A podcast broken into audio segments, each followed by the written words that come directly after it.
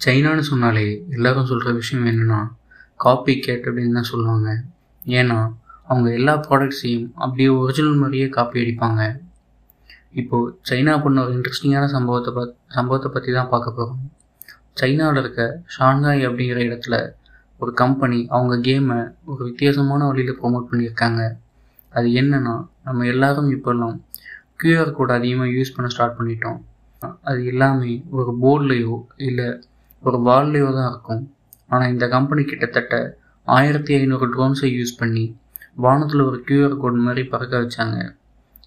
நம்ம அந்த கியூஆர் கோடை ஸ்கேன் பண்ணால் அந்த கம்பெனியோட கேமை டவுன்லோட் பண்ணி ப்ளே பண்ணலாம். எல்லோரும் நினைக்கலாம் கம்ப்யூட்டரில் செட் பண்ணிட்டா இது எல்லாம் ஈஸி தானேன்னு. ஆனால் அங்கே தான் தக்கே இருக்குது இந்த ஆயிரத்தி ஐநூறு ட்ரோன்ஸையும் ஆயிரத்தி ஐநூறு ட்ரோன் ஆப்ரேட்டர்ஸை வச்சு ஆப்ரேட் பண்ணியிருக்காங்க.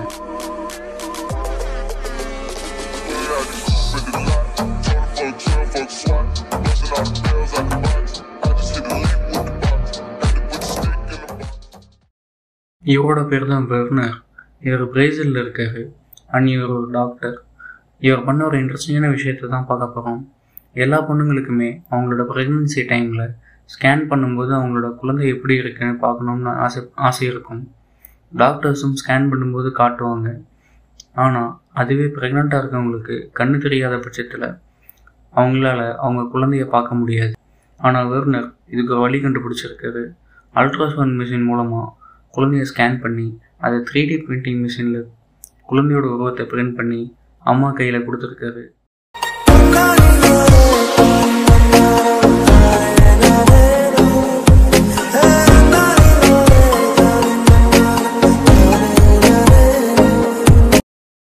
இங்கே எல்லாருக்குமே ஸ்டீவ் ஜாப்ஸை கண்டிப்பாக தெரிஞ்சிருக்கும். அவர் என்ன பண்ணாலும் அதில் ஒரு யூனிக்னஸ் இருக்கணும்னு நினைப்பார். ஸ்டீவ் ஜாப்ஸ் பண்ண ஒரு இன்ட்ரெஸ்டிங்கான சம்பவத்தை தான் பார்க்க போகிறோம் June twenty nine two thousand seven அப்போது ஆப்பிள் அவங்க ஃபர்ஸ்ட் ஐஃபோனை லான்ச் பண்ணாங்க.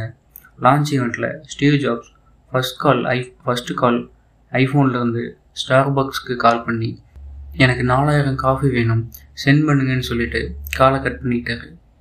ஆனால் கொஞ்ச நேரத்துலேயே திரும்ப கால் பண்ணி நான் சும்மா தான் சொன்னேன் ராங் நம்பர்னு சொல்லி காலை கட் பண்ணிட்டாரு.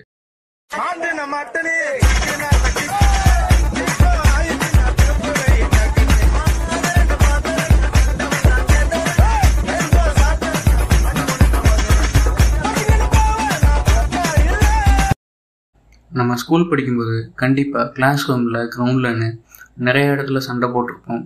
அதுவும் பாய்ஸ் ஒன்லி ஸ்கூலாக இருந்தால் சொல்லவே வேணாம். கண்டிப்பாக டெய்லி ஒரு பாகுபலி டூ படம் ஓடும். அந்த அதை டீச்சர்ஸ் யாராவது பார்த்துட்டாங்கன்னா வார்ன் பண்ணி விடுவாங்க. இல்லைனா ஸ்கூலில் இருந்து சஸ்பெண்ட் பண்ணுவாங்க. ஆனால் இங்கே ஒரு ஸ்கூலில் ரெண்டு பசங்க சண்டை போட்டிருக்காங்க.